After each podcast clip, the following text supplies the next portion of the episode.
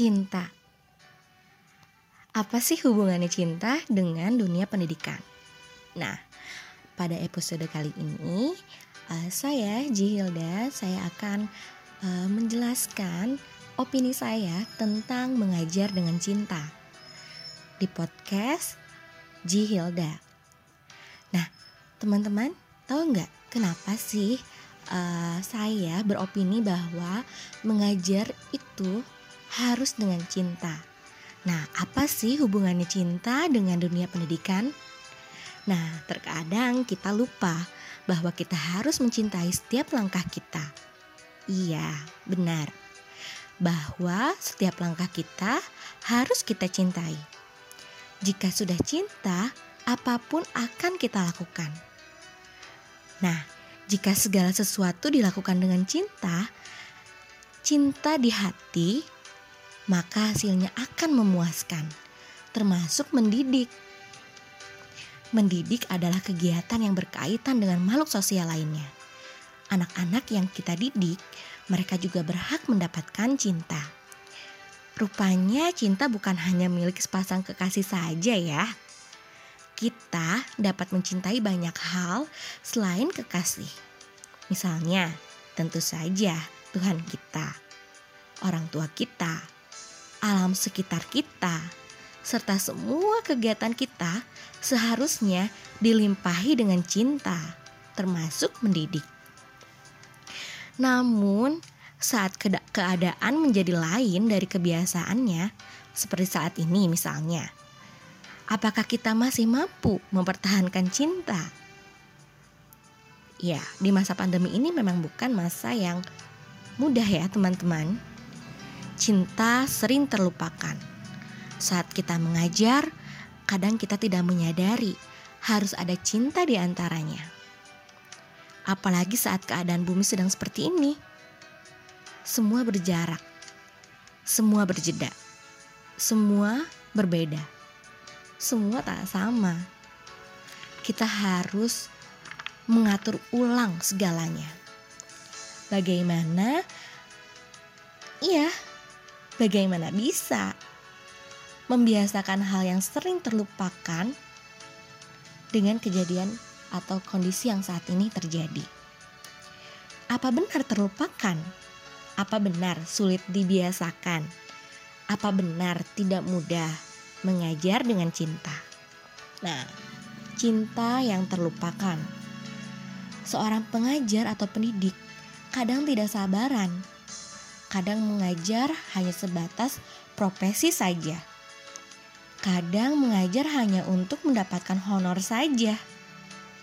Benarkah? Nah, kita mengajar anak-anak didik kita, kita mengetahui banyak hal yang sebelumnya mereka tidak ketahui, kita mendidik mereka. Namun, saat anak merasa kesulitan, berulang dan terus berulang, kadang pengajar tidak sabar, lalu menyerah. Nah, seorang anak terlihat kesulitan karena salah satunya adalah ketidaksesuaian. Nah, mungkin cara kita yang melulu klasikal atau menyeragamkan semua anak-anak didik kita dalam perlakuannya maupun penindakannya. Nah, inilah yang membuat salah satu atau mungkin beberapa anak sulit mengikuti pembelajaran. Kita lupa bahwa setiap anak berbeda. Beda latar belakang, beda genetik, beda kemampuan, beda minat bakat, dan beda-beda yang lainnya. Itulah sebab manusia adalah makhluk yang unik. Bahkan saudara kembar sekalipun pasti ada bedanya. Perbedaan itulah yang seharusnya membuat kita menyiapkan perlakuan yang berbeda-beda pula. Nah, dalam suatu kelas, biasanya anak didik terdiri lebih dari 10 siswa kan? Nah, apakah kita harus menyiapkan 10 perlakuan yang berbeda? Tentu saja. Lelah. Pasti. Namun lelah itu akan hilang saat kita melakukannya dengan ketulusan dari hati yang datang sebab mencintai. Ketika kita mencintai, pengorbanan sebesar apa pun akan terasa ringan. Karena hasrat ingin memperjuangkan juga akan selalu mengusahakan yang terbaik untuk yang kita cintai. Mereka butuh cinta. Belajar adalah kegiatan yang membutuhkan energi yang ekstra. Mengapa? Karena saat kita belajar, banyak elemen tubuh yang digunakan. Banyak keterampilan yang kita asah. Semua itu tentunya memerlukan energi kan? Nah, saat tubuh kita mengeluarkan energi, tentunya tubuh kita akan merasakan ada sesuatu yang hilang karena sesuatu dikeluarkan. Pada saat pengeluaran itu, kita tidak boleh membiarkan tubuh kita kosong dan kehilangan. Salah satu yang mampu mengobati dan memenuhi kembali kekosongan tersebut adalah hati yang gembira. Perasaan yang nyaman yang datang dari cinta seorang pendidik manusia juga memiliki insting. Dalam hal ini, insting mereka adalah bekerja memenuhi sesuatu yang kosong. Jika yang mereka dapatkan adalah hal-hal positif dalam pengembaliannya, maka belajar akan menyenangkan. Namun terkadang pendidik lupa mengisi kekosongan itu. Bahkan ada yang memenuh, memenuhinya dengan tambahan peluh. Apa benar? Nah, mereka butuh cinta. Hati yang penuh cinta akan senantiasa indah. Saat seorang pendidik membiarkan cinta, memberikan cinta pada anak didiknya, semua lelah akan hilang begitu saja. Cinta dapat mengembalikan segala yang hilang. Terlebih saat belajar merupakan ibadah. Nah, awali dengan cinta.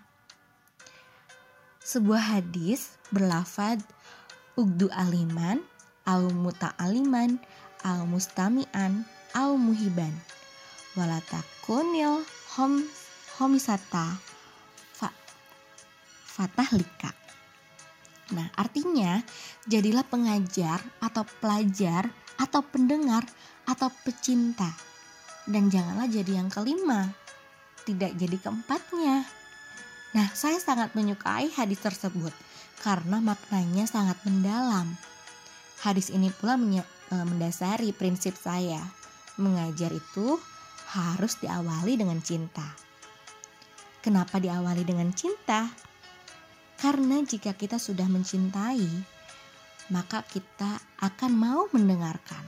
Buatlah anak didik kita mencintai kita, lalu mereka akan mau mendengarkan kita saat kita mau saat mereka mau mendengarkan kita saat kita mau didengarkan oleh mereka ajaklah mereka untuk mau belajar dengan cara yang sama maksudnya cara yang sama ini cara yang satu frekuensi antara yang mereka butuhkan dan akan yang dan yang akan kita berikan nah ajak mereka mencintai belajar barangkali tidak perlu membuat anak bisa mencintai semua mata pelajaran karena mereka berhak atas minat dan bakat yang mereka miliki.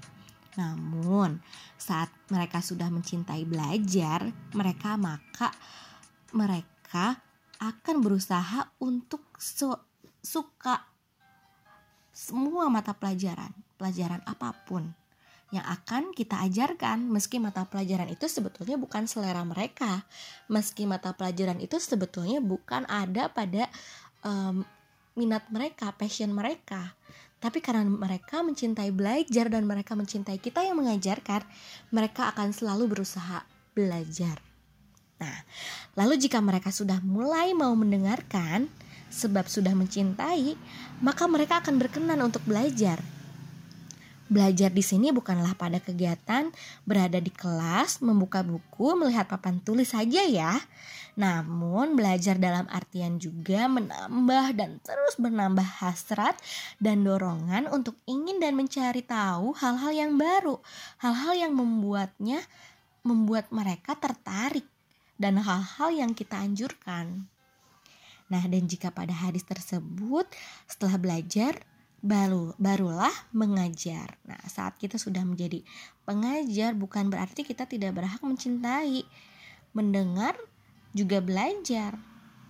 Tapi justru keempat hal itu harus dan terus berulang.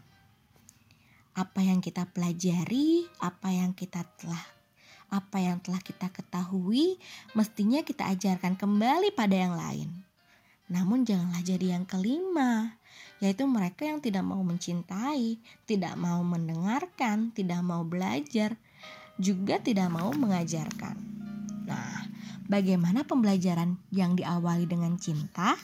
Nah, ini sangat menyenangkan. Namun akan saya bahas di episode kedua di Kamis mendatang. Nah, mungkin sekian uh, alasan kenapa sih kita harus uh, mengajar dengan cinta. Nah, untuk pertemuan selanjutnya di episode berikutnya, saya akan membahas tentang bagaimana sih pembelajaran yang diawali dengan cinta. Terima kasih teman-teman. Semangat terus dan terus belajar.